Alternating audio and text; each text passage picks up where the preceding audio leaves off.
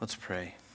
Lord, we just, uh, again, come before you, Lord. We thank you for the Word of God. Thank you for this chapter, Lord. And um, Lord, we pray that you would, Lord, open our hearts tonight, Lord, some sensitive issues, Lord, that will be discussed. And Lord, I pray that you would just have your way. And Lord, that you'd restore and renew us, Lord, in the power of your Spirit, Lord. And regardless of what the world may think or what the world's response to us might be. Lord, help us to follow you and to trust you and to obey you in all that you say, Lord.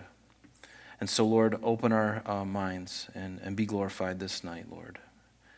In Jesus' name, amen. Amen. Let's open our Bibles to 1 Kings uh, chapter 18. We're going to look at 19, actually. But the week before last, we looked at the 18th chapter, and it was when Elijah really had his face off, if you will, with the prophets of Baal, the 450 prophets of Baal in Mount Carmel, which is in the northwestern part of Israel. It's a very beautiful place. It overlooks the, the, valley of Jezreel, which many of us know as the valley of Armageddon, and it really is a, a wonderful location. And when you're on top of Mount Carmel, you can look over to the west and you can see the Mediterranean Sea on a clear day, and you can look over to your east and you can see this valley. Um, that even Napoleon, I believe it says, uh, said this. He said it's the perfect battleground. the perfect battleground, and it certainly will be a battleground in the future. When Jesus returns to the earth physically in his second coming, there'll be a battle of Armageddon there, and it will be a, a, a really horrible place. And, uh, and that valley will be filled with blood. And, um, but so this is where Elijah squared off with these Baal worshippers and these prophets of Baal. And you remember that he even uh, had them prepare a, an altar and have fire on it and to put the sacrifice on it. And the, the idea was that the God who called down fire upon the sacrifice was the God who is to be worshiped. And so there was immediately this uh, juxtaposition of Yahweh, God, Almighty God, the Creator, and then these, uh, and then Baal, who was this God of of the storm and, and the fertility and the rain and the weather. And so there was this immediately this battle between the two. And the one that answered with fire, they all agreed that they would serve that God. And you remember they set up the altar, and they, uh, the prophets of Baal all waited upon their God to respond with fire for their sacrifice. Nothing happened. And Elijah uh, taunted them and said, You know, maybe your God is out taking a walk. You know, maybe he's busy. And, um, and, and it inflamed them and incited them even more so that they began to cut themselves in their worship to their God and began to dance on the altar and try to stir something up, to make something happen so that their God would respond. And of course, his God, their God, did not respond because he's not really a God at all. He's a demon entity in fact, all the idols of the Gentiles are demons. They're demons. They're, they're false gods. They're, they're, they're, real entities, but they're no power. They have no power over God. And they certainly are not omniscient, omnipotent, and omnipresent like our God is. Our God wins. Our God is bigger, He's better, He's most, most glorious.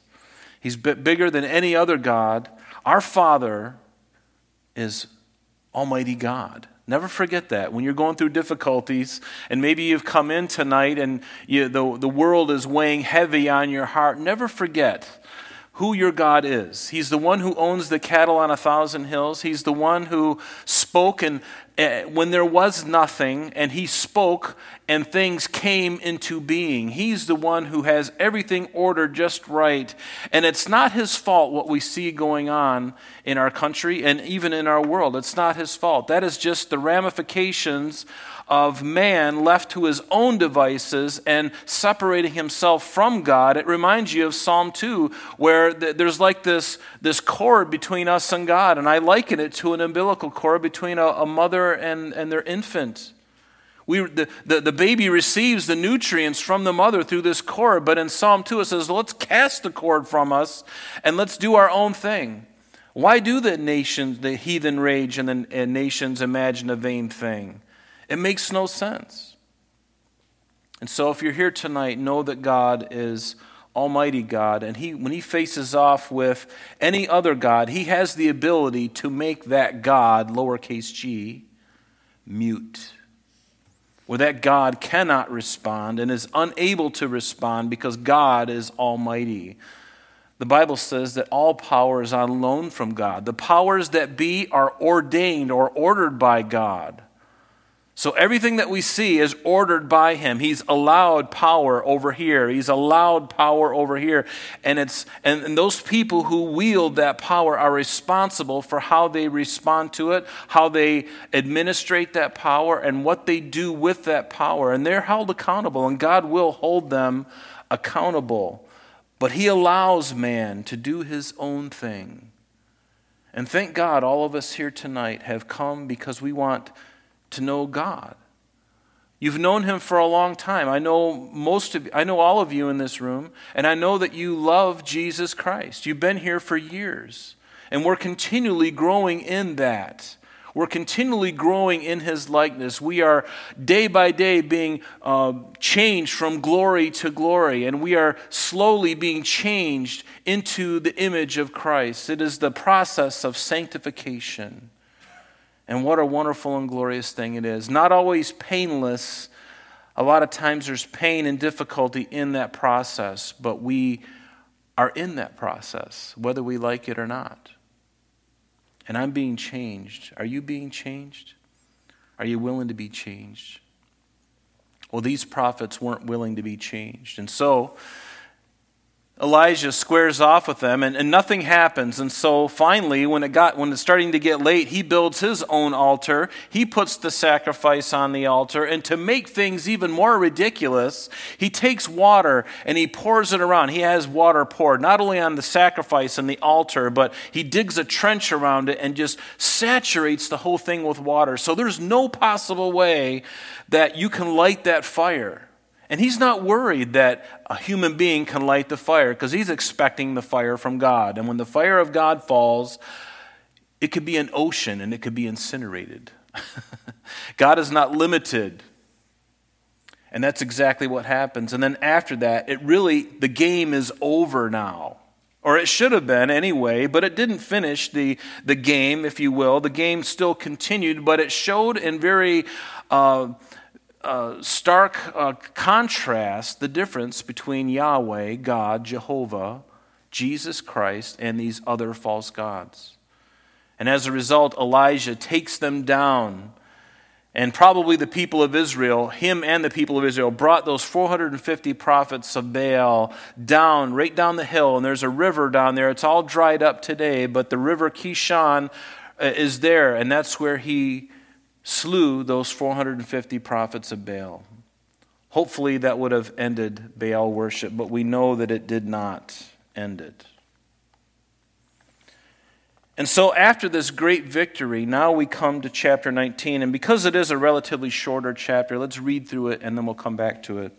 Notice in verse 1 of chapter 19 it says, And Ahab told Jezebel all that Elijah had done, also how he had executed all the prophets with the sword. And then Jezebel sent a messenger to Elijah, saying, So let the gods do to me, and more also, if I do not make your life as the life of one of them by tomorrow about this time. And when he saw that, he rose and ran for his life, and he went to Beersheba which belongs to Judah, and he left his servant there. But he himself went a day's journey into the wilderness, and he came and he sat down under a broom tree, and he prayed that, that he might die. And he said, It is enough. Now, Lord, take my life, for I am no better than my father's. Then, as he lay and slept under a broom tree, suddenly an angel touched him and said to him, Arise and eat. And then he looked, and there by his head was a cake baked on the coals and a jar of water. And so he ate and he drank, and he lay down again. And the angel of the Lord came back the second time and touched him and said, Arise and eat. because the journey is too great for you. And so he arose and he ate and he drank and he went in the strength of that food 40 days and 40 nights as far as Horeb, the mountain of God. And there he went into a cave and spent the night in that place. And behold, the word of the Lord came to him and said to him, What are you doing here, Elijah? And so he said, I have been very zealous for the Lord God of hosts, for the children of Israel have forsaken your covenant. They've torn down your altars. They've killed your prophets with the sword, and I alone am left, and they seek to take my life. And then he said, Go out and stand on the mountain before the Lord. And behold, the Lord passed by, and a great strong wind tore into the mountain and broke the rocks in pieces before the Lord. But the Lord was not in the wind. And after the wind, an earthquake, but the Lord was not in the earthquake. And after the earthquake, a fire, but the Lord was not in the fire. And after a fire, after the fire, a still small voice. And so it was. When Elijah heard it, that he wrapped his face in his mantle, and he went out and stood in the entrance of the cave. And suddenly a voice came to him and said, What are you doing here, Elijah? And he said, I have been very zealous for the Lord God of hosts, because the children of Israel have forsaken your covenant, torn down your altars, and killed your prophets with the sword. I alone am left, and they seek to take my life. And then the Lord said to him, I love this Go return on your way to the wilderness of Damascus. And when you arrive, anoint Hazael as king over Syria. Also, you shall anoint Jehu, the son of Nimshi, as king over Israel. And Elisha, the son of Shaphat of Abel Meholah, you shall anoint as prophet in your place. It shall be that whoever escapes the sword of Hazael, Jehu will kill, and whoever escapes the sword of Jehu, Elisha will kill. And yet I have reserved 7,000 in Israel, all whose knees have not bowed to Baal, and every mouth that has not kissed him. So he departed from there, and he found Elisha, the son of Shaphat, who was plowing with twelve yoke of oxen before him, and he was with the twelfth. And then Elijah passed by him and threw his mantle on him. And he left the oxen and ran after Elijah and said, Please let me kiss my mother and my father, and then I will follow you. And he said to them, Go back again, for what have I done to you? So Elijah turned, Elisha, excuse me, turned back from him took a yoke of oxen and slaughtered them and boiled their flesh using the oxen's equipment and gave it to the people and they ate. And then he arose and followed Elijah and became his servant. So a very interesting uh, passage before us. And obviously tonight we're going to see Elijah running from his life running for his life because of the wrath of Jezebel. After slaying her prophets because she was, remember, from a, a family of uh, idol worshippers, and they worshiped Baal. She learned it from her father, and she continued to worship Baal as well. And now she had these 450 prophets of Baal. And so when Elijah killed them, she immediately put a contract out on his head and went after him and had other people actually go after him to find him, to kill him in like manner. So we're, we're going to see that more tonight. And, and I also want to look at something within this chapter that I think is important, and that is the role of marriage uh, between a man and a woman because we're going to see Jezebel really thrusting herself and her authority over her husband Ahab. And we're going to see this um, happen in the 21st chapter, which we have yet to get to. And we will see it later on as well. And we're also going to look at faith versus fear. You know, here this man of God, Elijah, had just did this wonderful spectacle and, and was like a hero of the faith, larger than life, it seems. And then a woman threatens his life and he tucks tail and runs south. It just seems so out of place for a man of that stature and what he had just accomplished, what God had just accomplished through him. But faith versus fear. And also this idea of God speaking in a still small voice. I like that. I like the fact that God doesn't yell at us. That when He really wants to speak to us, He speaks to us carefully, gently, in a way that is entreatable in a way that we can understand and we will respond to. Because remember, God knows you better than you know yourself. And when He speaks to you, He knows the precise moment that He needs to speak to you. And He's already prepared your heart. He's waiting for that moment when you're ready. Because He's always ready to speak, but He waits in gentleness. He waits until you're ready to hear it. And sometimes He allows us to go through difficulties to prime us, to get us to that place where we're just like, oh God, I am just so fed up. And He's like, okay, now I got your attention. Now I can speak to you kindly. I can speak to you where you're really going to understand and it's going to make sense to you. And He does. And those moments, unfortunately, for most Christians, including myself, they don't happen every day. God speaks to me through His Word, but I could honestly count on probably two hands where God has been, you know, in major points in my life, at, at, at different forks in the road of my life, God has always spoken to me in ways that I can't, I can't prove it to you, but I know He's spoken. And sometimes it's through His Word, sometimes it's that still small voice. And then you simply trust Him and you step out in that. And of course, at the end here of this chapter, we're going to see the very beginning of Elijah's ministry, which is, um, we'll see more in Second Kings. We're going to see more of Elisha's ministry but let's go back to verse 1 now. It says, Remember, Ahab told Jezebel all that Elijah had done. Yes, all that he had done, how he had killed her prophets. That's like taking her whole fleet of Mercedes Benz and pushing them off a cliff in California. She was livid. She was upset. She was willing, you know, just flaming with anger to kill him, to kill and take out Elijah. And I think it's interesting that Ahab does this after the grace that Elijah had showed him.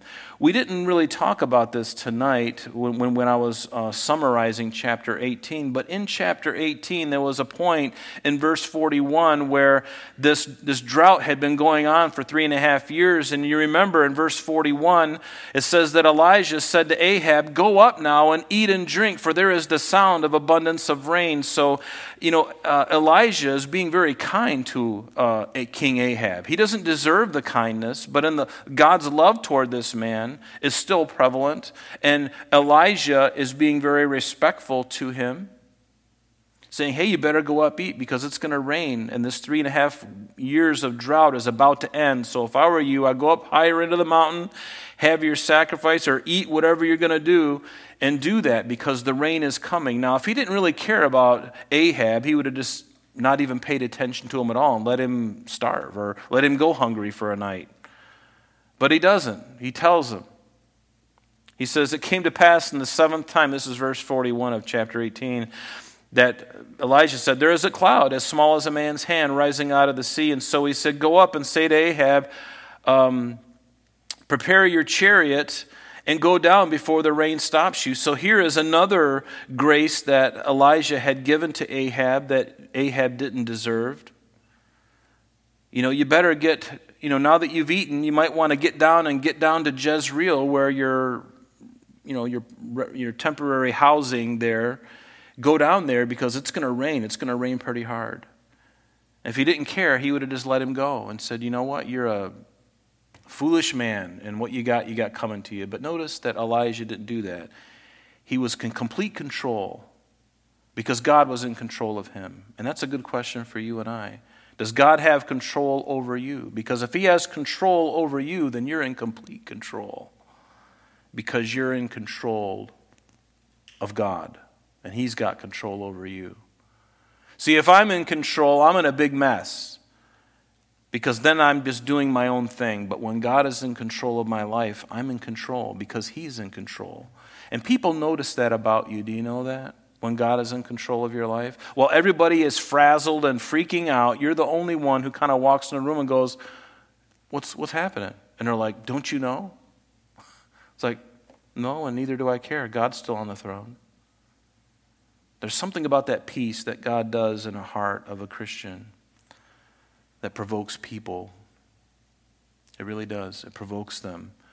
And they're like, they look at you like a cat testing for new eyes. They're just like, What's the matter with you?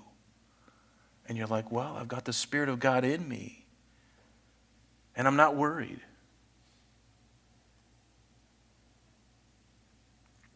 But even after this grace, that's been given him. He still holds a grudge against Elijah and even refers to him as a troubler of Israel or his enemy. In 1 Kings chapter 18 verse 7, that's exactly what Ahab said to him. It says in verse 17, then it happened when uh, Ahab saw Elijah that Ahab said to him, "Is that you, O troubler of Israel?"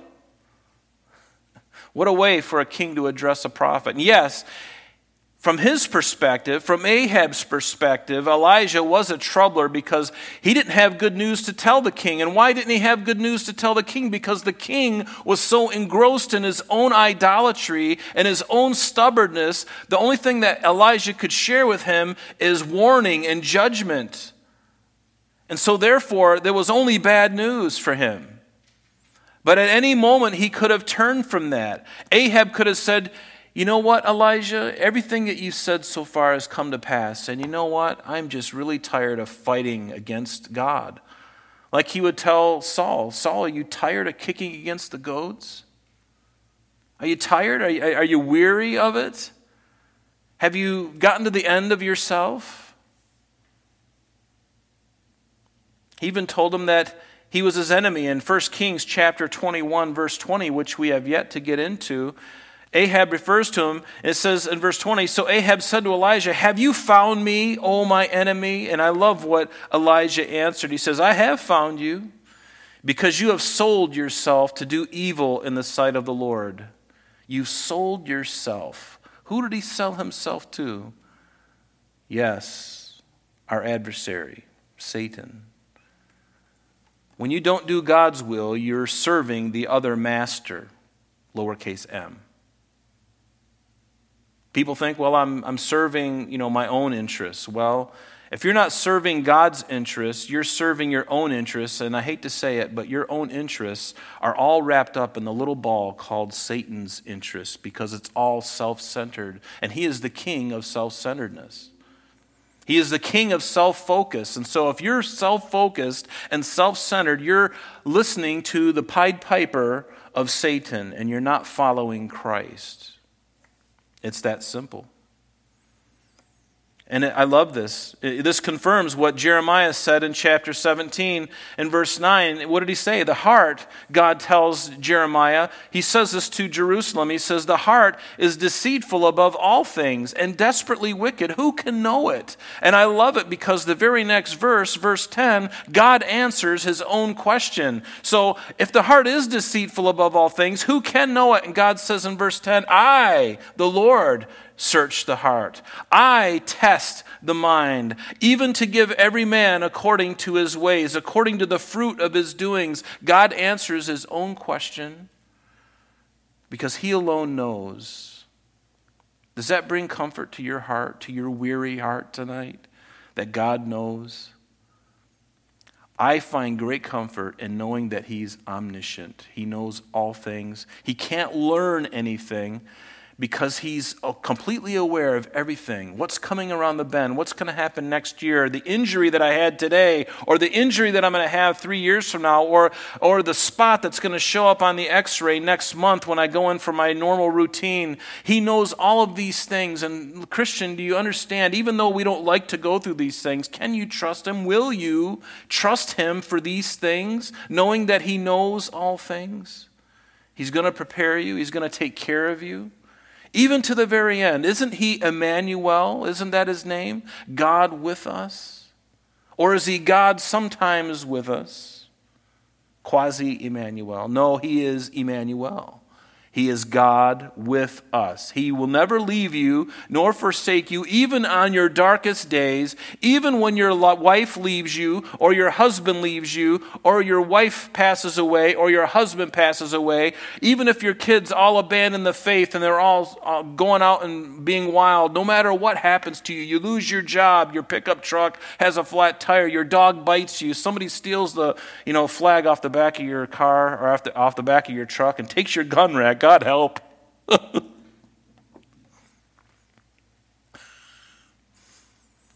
Anything but take the gun rack. Amen? I'm only kidding.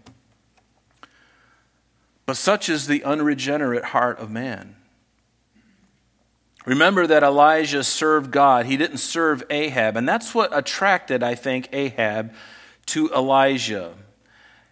In the text, if you read it, there's meetings between him and Ahab, and, and, Ahab was searching for him so that he could arrest him. But whenever they're together, there's no grow, you know, crowds or, or, or officers trying to arrest Elijah. There's something about Elijah that Ahab really respected, I think.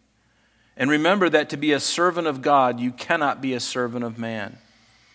You can't be a servant of man and be a servant of God. Oftentimes, when everyone else around you, even Christians, when they are screaming that you should do one thing or to do another, be obedient to God, even if you lose the friends, even if you lose your best friend and they want you to do something else that God has told you to do something opposite, you do what God tells you to do. Even if your family is mad at you because God has told you to do this and they want you to do that, Follow the Lord and leave the rest up to Him. You must do that. For if you don't, your life will be messed up. It doesn't mean it's unrecoverable, but you're going to be quenching the Spirit. Your life is going to be less than what it could be.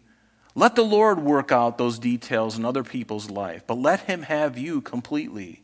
How many of you, how many of us, has God have the full reins of our hearts? It's a question to ask privately God, do you really have my heart? Or am I just going through the Christian motion, the motions of Christianity, and, you know, better than most, but, you know, not so bad as others? You know, no, you don't think about that. Your only one that you compare to is Christ. And I fall way short, and that brings humility to me, and that brings me to my knees. And oftentimes, that's what gets me on the carpet with my nose in the carpet, crying out to God. And the world will say, Oh, you poor fool, you lack self esteem. I'm saying, I'm finding my esteem because I'm finding it in Him, because I'm finding who I really am. And who am I really? I'm a sinner, first and foremost, and I'm saved by grace. That's who I am. I'm a sinner saved by grace. And the order is very important. I'm a sinner first, and I've been saved by grace, and I, I never want to forget that. But be obedient. What, is, what did Paul tell the Galatians in chapter 1, verse 10? For I do not persuade, for I do, for, excuse me, he posed the question, for do I now persuade men or God? Or do I seek to please men? For if I yet please men, I should not be the servant of Christ. There it is for us. Don't be a man pleaser, be a God pleaser. Even if the whole world goes against you. Elijah felt that very much. That's why he would say, as we read tonight, I'm the last one available, Lord, and they even want to kill me. And God let him get away with his pity party. But, but at, toward the end, when he was on Mount Horeb or Mount Sinai, he finally said to him, Elijah, you're not alone.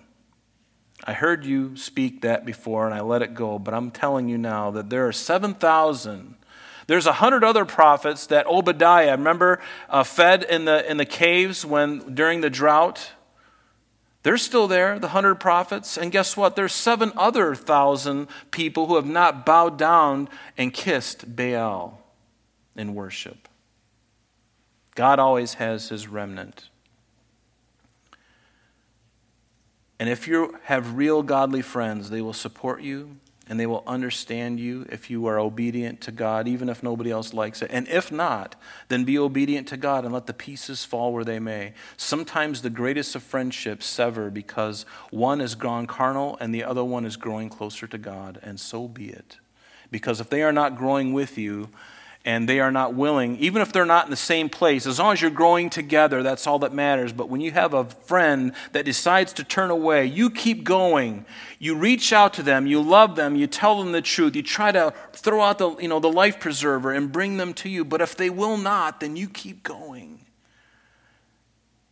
Don't let any earthly friendship keep you. Notice in verse 2 it says, Then Jezebel sent a messenger to Elijah, saying, So let the gods do to me, and more also, if I do not make your life as the life of one of them by tomorrow about this time. So this is a direct threat from Jezebel. And we found out about Jezebel in chapter 16, and it tells us in verse 31 a little bit about this woman. It says, And it came to pass, as though it had been a trivial thing for Ahab to walk in the sins of Jeroboam, the son of Nebat, that he took as wife Jezebel, the daughter of Ethbaal, king of the Sidonians, and he went and served Baal and worshiped him, completely giving himself up and not serving Jehovah, but rather serving this false God. So now this young lady is being brought up in a very uh, privileged environment. She's the queen, or she's the king's daughter. So Jezebel, as a young woman, her, her dad's king, assuredly, he gave her the very best of everything the world could offer. She was born with the proverbial silver spoon in her mouth. And her father was an idolater, and she learned to be an idolater as well. And was very likely a very selfish, self centered woman.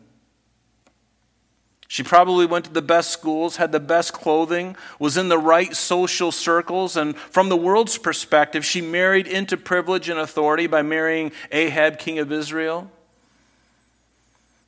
And after this chapter, in chapter 21, we see that she usurps Ahab's authority and has another man killed because Ahab was lusting for this man's vineyard, and the man wouldn't sell it to Ahab. But she goes up and above, usurps the king's authority, uses his own signet ring, makes things happen, has the man killed, and then presents this vineyard to her husband. And God, through Elijah, will pronounce judgment not only upon Ahab, but also upon Jezebel. And we'll see that. But notice how off kilter this relationship with Ahab and Jezebel was.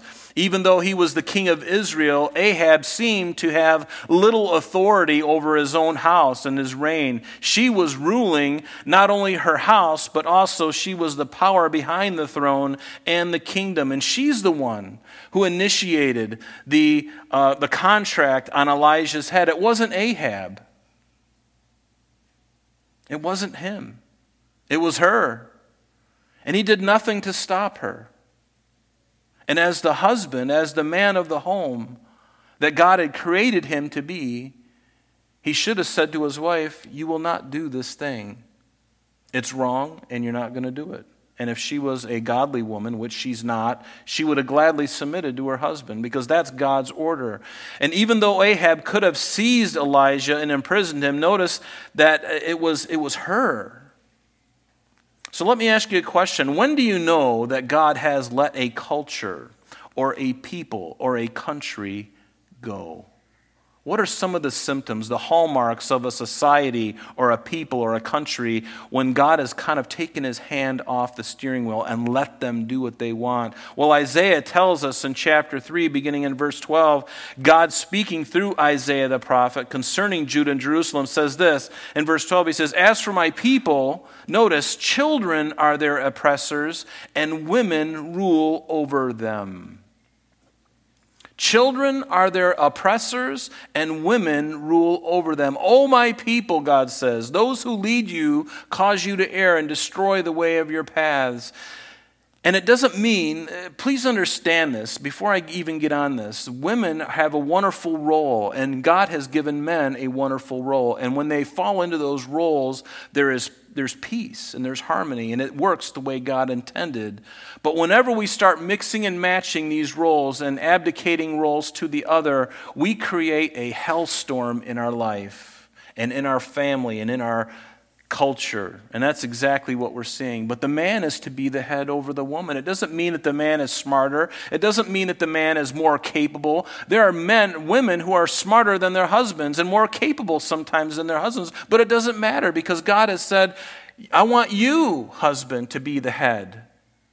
And your wife is to be submitted to you. But you are to treat her with the utmost respect. You are to love her as Christ loved the church. And is that a tall order, guys? Yes. That's a really tall order. And that's a sobering thought. So it's none of this bravado. I'm the man, the king of the jungle, pounding his chest. Woman, do what I tell you to do. Where's my slippers? Where's my pipe? Where's my dinner? Where's the evening paper? I want this all ready so that I walk in the house and put down my briefcase. Tell how, how dated that is, right? Put down my, I'm thinking of, you know, leave it to Beaver or something. You know, you better do all this stuff. In Genesis 3:16, God pronounced judgment upon the serpent, upon Adam, and upon Eve. But one of the things he said to Eve, he says, I will greatly multiply your sorrow and your conception. In pain you shall bring forth children. And these are the, the consequences of her sin, of, uh, of rebelling against God's word, God's word and caving into the desire. Notice what he says to her Your desire shall be for your husband, and he shall rule over you. And this word desire literally means a longing after. Uh, and it's not like a, a, a, physical longing after, it's more like, I want your authority. I want to rule over. And that's exactly what we see in a society when God is, when, when they have made their run and God has lifted his hand. You're going to see children be their oppressors and women are going to rule over. And we see that in our culture today. And again, it has nothing to do with the ability of a woman. See, Jesus is not a male chauvinist. We have to dismiss that thought altogether. He loves women, He loves His creation, He loves men, and He loves women. He's made them with a purpose. In fact, in Ephesians chapter 5 verse 22, what does it say? Wives, submit to your own husbands as to the Lord. Notice, for the husband is the head of the wife, as also Christ is head of the church, and he is the savior of the body. Therefore, just as the church is subject to Christ, so let the wives be to their own husbands in everything. That's a big deal.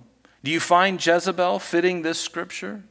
Do you find her submitting to her husband? No, she's not submitting at all. She's running over him as fast as she can because there's a weakness in him. But instead of understanding that weakness and staying away from that and just submitting herself and let God deal with him, because God can and does.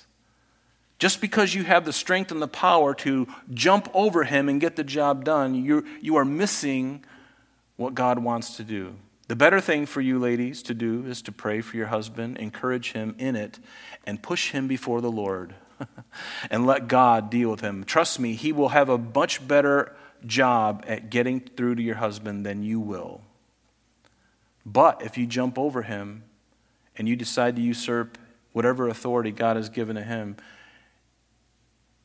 you're creating a problem for yourself and your family and yourself. In 1 Timothy chapter 2 verse 12 Paul said this I suffer I don't allow a woman to teach nor to usurp authority over the man but to be in silence. For Adam was first formed and then Eve. Yes to have a, a woman to be in a pulpit teaching over men and women God has made a man to do that. That's why there's male pastors and any woman who's in the pulpit is not obeying the Lord. And yes I said that. And I'm sure I'm going to get an email and I don't really care you can argue with God. I suffer not a woman to teach. Now, teach in Sunday school, yes, the children, because that's part of God's role for her to bring up and nurture the kids and to minister to other women. Yes, all of those things. But that's why Paul would say, but not to usurp the authority over a man. But a woman's role in the family, in the church, and society is extremely important, but their roles are defined by God. And if they are to be truly blessed and submit to their God given roles, their house will be a home. Their house will be a home and a peaceful, safe haven rather than a battleground and a place of strife. And unfortunately, most houses in America are just the opposite of that. There's strife, and it's a battleground. Men have abdicated their roles to their wives. Women, a very able woman, is more than happy to get the job done and just steamroll her husband. But Jezebel was a woman in charge and would step on anyone who would get in her way. If she were alive today, she would be running for governor of New York or California and have her eyes firmly fixed on the White House if she wasn't already there. And if she was already there, she would seek to be the head of the United Nations because she was so full of pride and so used to usurping authority. And I'm sure that her father's or her mother probably did the same thing to her father. But she says something interesting. So let the gods do to me, and more also, if I don't make your life, Elijah, as the life of one of those prophets of Baal that you slew, by one of them tomorrow, about this time, your head's going to be on a stick. That's what she says to him. And we will see that God, that her God, or we'll see that God will give her her wish. In 1 Kings 21, God, through Elijah, pronounces judgment uh, against Jezebel. We, we haven't gotten that far, but he will say this, and he says this. Elijah, speaking on God's behalf, says this.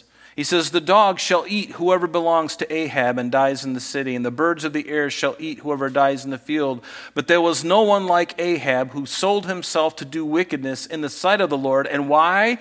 Because Jezebel, his wife, stirred him up.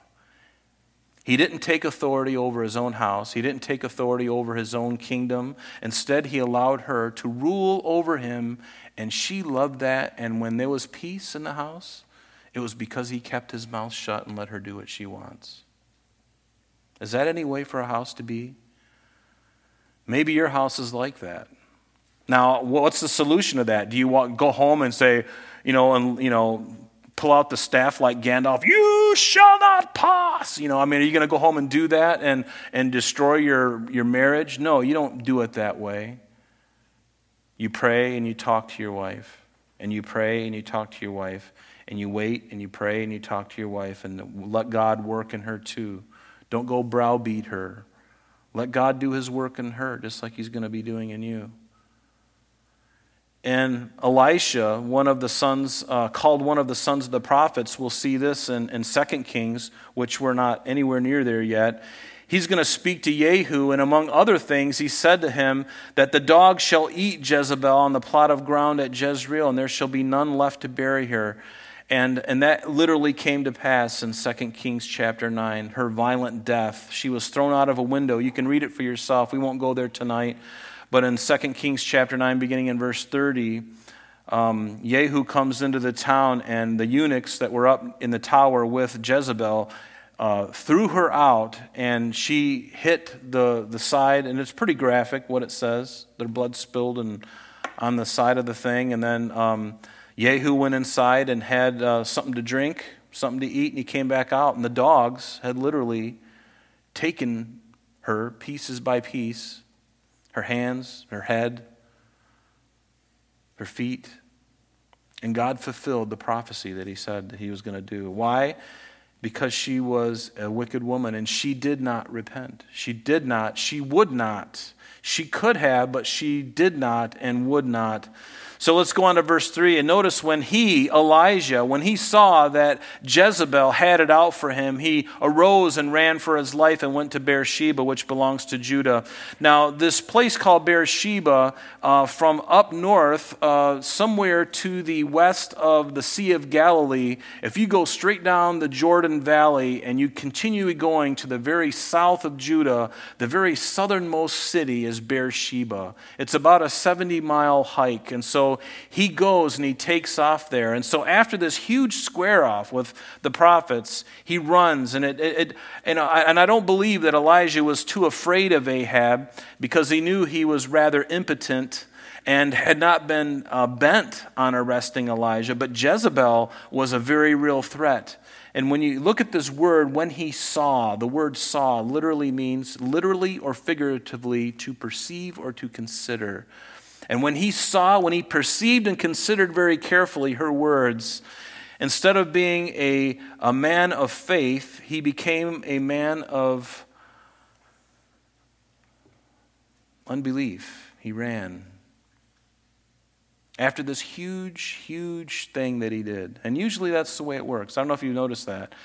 But when God does something and you've had this great, huge battle in your life and you, you become victorious and God does it through you and, and you, you've done this great thing and everybody's like, wow, you know. And you're like, wow, I can't believe God did that through me. And yeah, yeah, yeah. And then moments later, you're running for your life Because a woman said, I'm going to get you. I'm going to get you, my little pretty. You and your little dog Toto, too. He runs. Instead of being a man of faith, he becomes a man of unbelief. But the Bible says that faith comes by hearing and hearing the word of God. So, what is wrong here? What is wrong? Elijah was acting in fear rather than by faith. Did God tell him to run for his life to go to Beersheba? No, it's not recorded in Scripture. And God will ask Elijah two times, and we read it earlier, uh, just earlier in verse 9 and verse 13 when he was on Mount Sinai or Mount Horeb. God asked him twice, What are you doing here, Elijah? I would love to hear the tone of God when he said that. Was it, What are you doing here, Elijah? Or was it, What are you doing here? Because the tone means everything, doesn't it? But whatever it was, it was right. And it was the right thing for God to do. And so notice that in spite of his fear, in spite of his fear, notice that God didn't berail him, he didn't berate him, he continued to minister to him.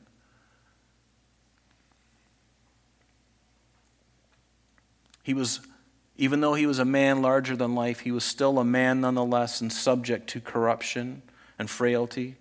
We saw a similar thing with King David, remember? He defeats this nine foot champion, over nine feet. He defeats Goliath, and then, you know, he runs for his life from Saul. You know, his own countrymen, he runs, and then he goes up to Gath, and, and, and he's with the Philistines, and, and he walks in there and, and he feigns himself to be kind of crazy, and his spit is dropping down in his beard, and he's scratching on the wall, you know, red rum, red rum, you know, and he's, he's just wigged out. Not one of David's favorite days, not one of his most faithful moments in his life. But isn't it true that sometimes even the spiritual giants that we tend to put on a pedestal don't ever do that? They're just men and women, and they have moments of frailty and, and, and, um, and suffering, and sin, even. Put your faith and trust in Christ, not in any man. No matter how big his ministry is, no matter how big his radio program is, no matter how many people watch him on television, he's just a man at the end of the day. He's a man in God's image, just like you and I. Never forget that. Exalt Christ, not a man. Amen? So we went to Beersheba, and like I said, from, from Jezreel down to Beersheba is about a 70 mile hike. But he himself, verse 4, went a day's journey into the wilderness and came and sat down under a broom tree, and he prayed that God might take his life. And he said, It's enough. Now take my life, for I'm no better than my father's. And so he, he goes out to this this remote area in, in, in Beersheba. And he goes out there, and he, he goes out even further now. He leaves his servant in Beersheba. He goes out even further, and he sits down under what is called a broom tree or a juniper tree. And it's about a 12, it can grow about 12 feet tall, and it's just enough to get some shade. And so he goes underneath this thing, and he's just despondent. He's just like, Lord, this woman's after me. She really means it. I know she means business because she's a Fortune 500 gal and she's coming after me. And, uh, and, and, and, and he's hiding. I wonder what would have happened if he'd have just stayed put. If he'd have just said, Lord, what would you have me to do? You've heard the threats of Jezebel. I wonder what history would have changed if if he would have just prayed and said, and again, I'm, I'm, I'm saying this about this great man of God, but I've got my own issues too, and I, I make these mistakes just like we all do. But I, don't, do you ever wonder what would have happened if he'd have just prayed and said, Lord, what would you have me to do? Maybe the Lord would just say, Stay put, I've got you covered. She's going to try to come, but en route to coming to your house with a bunch of soldiers, I'm going to smote them all with blindness. They're going to be groveling on the floor. Has he done that before? Yes. He has, and He can do it again. And He can preserve His prophet regardless and, and, and not have His prophet running. God can do that. So then, as he lay under the, the broom tree, suddenly an angel touched him and said to him, Arise and eat. And he looked, and there was by his head was a, a cake, a, a, a, you know, bread on coals and a jar of water. And he ate and he lay down again. And the angel, notice, the angel of the Lord Underline that. The angel of the Lord. Now, I, I think it's very possible that this could be a pre incarnate visitation of Jesus Christ. Whenever you see in the scripture the angel of the Lord, it is usually a pre incarnate visitation of Christ, meaning before he came into the womb of the Virgin Mary, before that happened, way back here in history, Jesus would show up at different times in Israel's history for different reasons. And I believe this could be one of them because it says the angel of the Lord. And um, we call it a theophany or a pre incarnate visitation. We see this in Joshua chapter 5 when Jesus, standing before the commander of the Lord's army before they're about to go against Jericho, there's this commander of the army with his sword drawn, and he says, Take off your shoes, Joshua, for you stand on holy ground. And he received worship, which means that it, it was not, no angel receives worship unless it's Lucifer. But this man clearly was not Lucifer, so it could only have been Jesus Christ, pre incarnate, the commander of the Lord's army, and he received Joshua's worship. It also appeared to Abraham in Genesis 19 as he's standing in, the, in, his, uh, in his tent and he receives these three visitors right before the uh, destruction of Sodom and Gomorrah. It speaks of one of them as being the Lord Himself. Yes, Yahweh. God speaking to him in the, in, in the form of a man. Moses at the burning bush in the desert in Exodus 3. Yes, the angel of the Lord speaking to Gideon in Judges chapter 6. Or even Samson's mother and his father Manoah. God speaking to them by an angel of the Lord speaking to them in Judges 13. And that's just a few. But notice at the end of verse 17, he says, Arise and eat because the journey is too great for you. See, even though the Lord didn't tell Elijah to go to Horeb or Mount Sinai, God knew where he was going to go. Elijah didn't need to go to God and say, You know what, God, I was up in Jezreel, up there next to the Sea of Galilee, but I'm going to take a hike, not to Beersheba. I'm going to go even further down to Mount Sinai where it all began. That's where I'm going. He didn't say anything, but God knew where he was going. He says, The journey's too long for you, Elijah. You're going to need to eat. And he provides for him the sustenance that he needs. So he arose and ate and drank. He went in the strength of that food 40 days and 40 nights. Incidentally, the same path that Elijah, that the Israelites made when they left Egypt going into the promised land, is going to be very similar to what Elijah did. Because he went down to Mount Horeb or Mount Sinai, and he's going to travel and remember how long it took the Israelites to go. It was 40 years that they went, you know, and God purposely made them stay in the desert for various reasons, which I won't go into now. But notice it took 40 days, more than double of the time that it should have taken for him to get there. He could have gotten there in 20 days if he continued every day. But God was content with letting the prophet take his time. And I think there's something symbolic in this as well. And just as Moses was prepared in the desert for 40 years before he led the children of Israel out of Egypt, it was also 40 days in the desert for Elijah as God was preparing him for his next commission, which we'll read about in uh, verse 15. So he went into a cave and he spent the night in that place, and behold, um, the word of the Lord came to him and said, Elijah, what are you doing here? And, and, and he says, I've been very zealous for the Lord of hosts, for the children of Israel have forsaken your covenant. They've torn down your altars. They killed your prophets. I'm left, and they seek my life. Everything in Elijah's statement there was true except for the last sentence. Again, he wasn't the last. There were a hundred other prophets alive that Obadiah had, had kept. And then in 1 Kings 19, God will say to him, I've reserved 7,000 in Israel. We don't have uh, time to go there, but I'd write in the margin of your Bible right about now this reference, and it's Exodus chapter 33 beginning in verse 12 through 23. So Exodus 33, 12 through 23. But basically what it is, before we're going to, we've already read this, so you know what's coming. But in Exodus 33, God, when uh, Moses and the children of Israel were commanded to leave Sinai, uh, Moses didn't want to leave unless, the God, unless God went with them. And he said, Show me your glory, remember. And God had hid him in the cleft of the rock. He said, Moses, you can't see me face to face. Moses says, Lord, I want to see your glory. If you don't go with us, we don't want to go. Show me your glory. And God says, I can show you my glory, but you can't see the front part of my glory. No man has seen me and lived.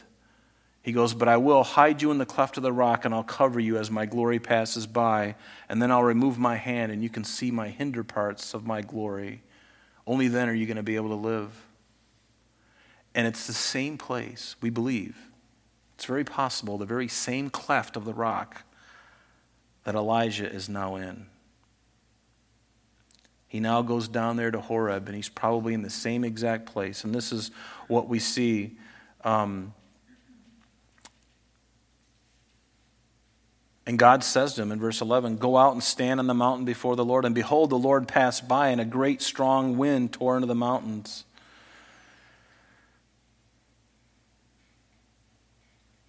But the Lord wasn't in the wind, and an earthquake, and the Lord wasn't in the earthquake, and then a still small voice. And and after the fire, nothing but a still small voice. And I notice, um, I love that because in the world, might makes right. And you think of all the, that display of God's glory in the, in the wind and the earthquake and the fire, all very dramatic scenes that just make your eyes go that big around. But God, all that, He didn't speak. But then, after all of that, God speaks in a small voice. But the Lord was not in the things that destroy, was He? He was in the things in the still small voice. In Isaiah, I love this verse, Isaiah 28, verse 21.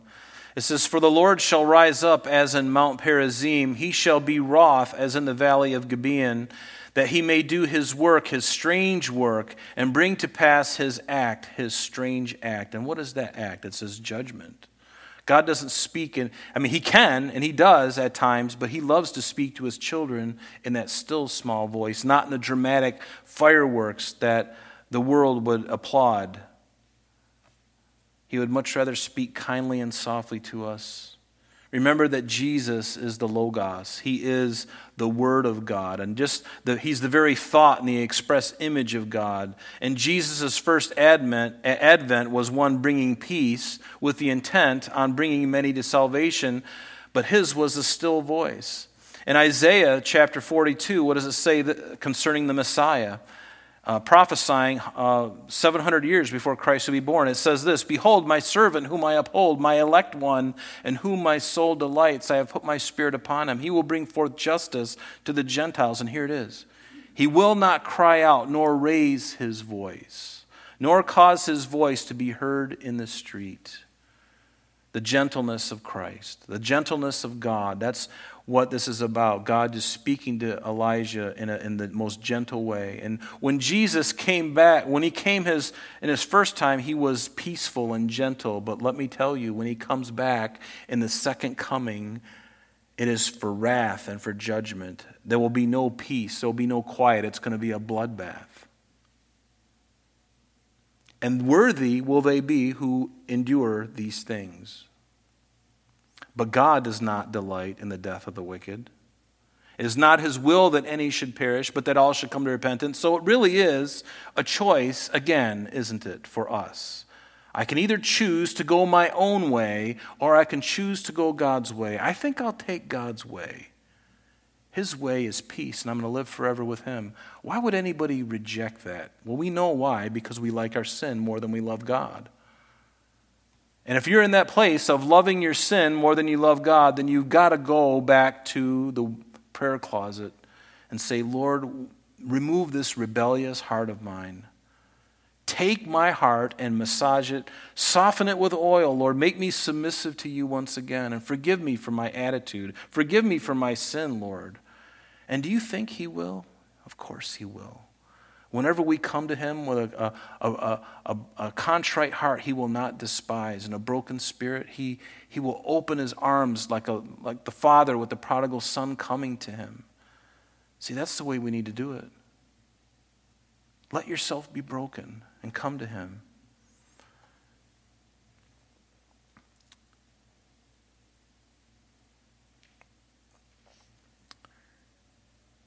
Verse 15 now belongs, it begins God's new commission for Elijah.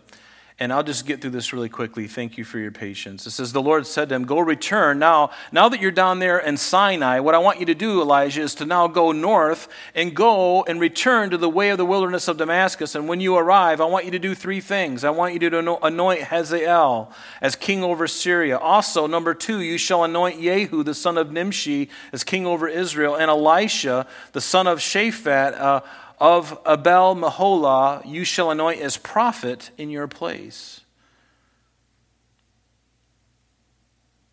And also you shall anoint, or I already said that, excuse me, in verse 16. Now Elijah would personally anoint Elisha, he would do that personally.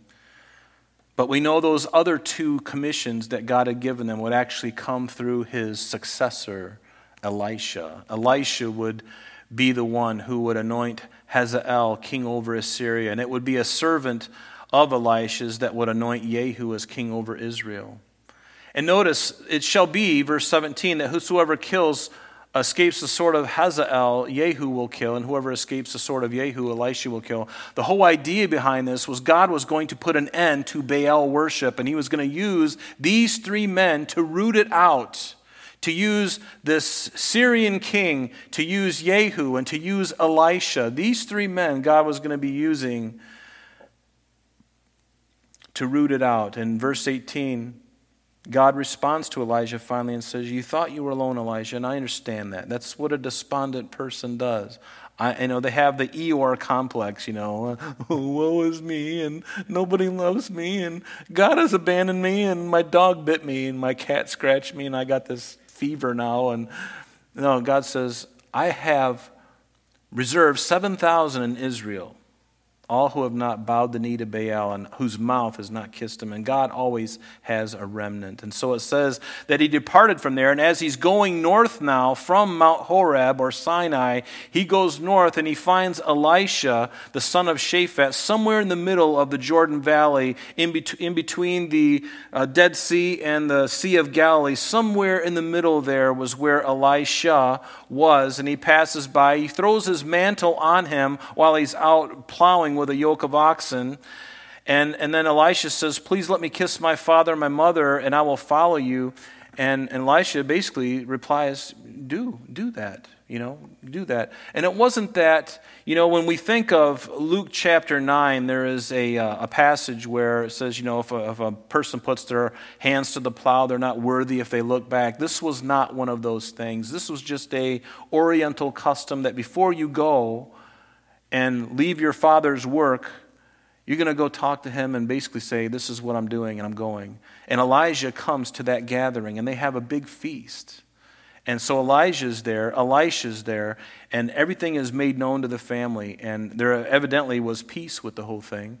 And so Elisha immediately follows Elijah, his successor. And we're going to see in the life of Elisha when we get to 2 Kings, his ministry. In fact, other than Jesus Christ, Elisha will do more miracles than anyone else in the Bible. He'll do twice as many as Elijah did. And we'll find out why that is. But interesting, isn't it? Just to see this, this character. You know, Jezebel. And to see how a very faithful man like Elijah could run. It sort of reminds me of the, the elephant in the wild. You know, an elephant can face off with a lion, and, you know, he can stand there with his trunk waving back and forth, and the lion can jump on him, and he can shake him off and stomp on him and break his ribs. But a little mouse comes into the room, or a little mouse goes by, and that elephant starts to dance. Isn't it interesting? This big thing all of a sudden become scared of this little thing. And so it's good to keep our faith and our trust in Him, right? Trust in the Lord with all of our heart. Lean not on your own understanding, which is what Elijah did, but in all your ways acknowledge Him, and He shall direct your paths. He shall do that. I wonder how things would have been different. But tonight we talked a lot of, about a lot of things, you know, just about roles of women as well. And don't be a Jezebel. Jezebel is never a good name. In fact, in the book of Revelation, in chapter 3, it talks uh, Jesus writing to the church at Thyatira. There was a woman who was named Jezebel, evidently one of the, pa- the a pastor of Thyatira, evidently perhaps even this man's wife, and she was unfaithful, and her name just happens to be Jezebel, and she she seduced the servants into sexual impurity. So Jezebel is not a good name. So if you have kids, Ladies, if you have a daughter, name her something other than Jezebel. And guys, if you have a son, don't call him Judas. But take these things to heart. You know, they're good lessons for us. They're, they're right there for nothing has really changed. We, we, uh, these things that Jezebel is doing with the usurping authority over her husband, these things are happening in the homes of many, even in the church. But deal with them graciously and lovingly. Be in prayer and encourage. Don't go in and stomp and yell and scream. We're going to get this right tonight. We're going to turn this boat around. We're going to put up a new sail and we're going to start this thing off right. You sit down. You sit down and get that smirk off your face and suck in that gut. Get a haircut, son. You, know, you, don't, you don't go in there and do that kind of thing. Gentleness, prayer. Very hard for us to do that, but it's the right way to do it. Love Love, love. Treat your spouse the right way. Lovingly pray for them and encourage their faith because you need to be encouraged in your faith. Let's stand together. I've kept you long enough. Thank you for your patience. Heavenly Father, we thank you for what we've read tonight and Lord, just for the encouragement, the exhortation, and even the warning, Father, of some of these things. And Lord, make us men and women of faith. Lord, that before we run and tuck tail and head for the hills, Lord, may we always, before we are uh, uh, thinking about doing something spur of the moment and acting in the moment, in the passion of the moment, Lord, and making a snap decision, Lord, help us to be very, very careful, especially in times like that, Lord, and help us, especially in the time that we live in right now, Lord, not to be, not to live under the specter and the, the, the shadow of fear Lord, help us not to do that. Help us to remember who our Savior is, who our God is. Help us to remember that you are Almighty God. There's no one, there's nothing in heaven above or in earth beneath that can pluck us out of your hands.